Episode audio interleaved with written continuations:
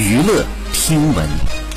关注娱乐资讯。六号，贾玲导演主演电影《你好，李焕英》票房突破了五十亿。贾玲感性发文：我想把我妈介绍给大家认识，相识的这段经历是快乐的。一些想和妈妈说的话也告诉你们。感谢大家来看这部电影，感谢大家认识了李焕英，谢谢大家喜欢李焕英。随后，沈腾转发力挺贾玲电影票房突破五十亿，还不忘调侃好友：你想让我们哭到啥时候是个头啊？好，以上就是本期内容，喜欢请点击订阅关注，持续为您发布最新娱乐。资讯。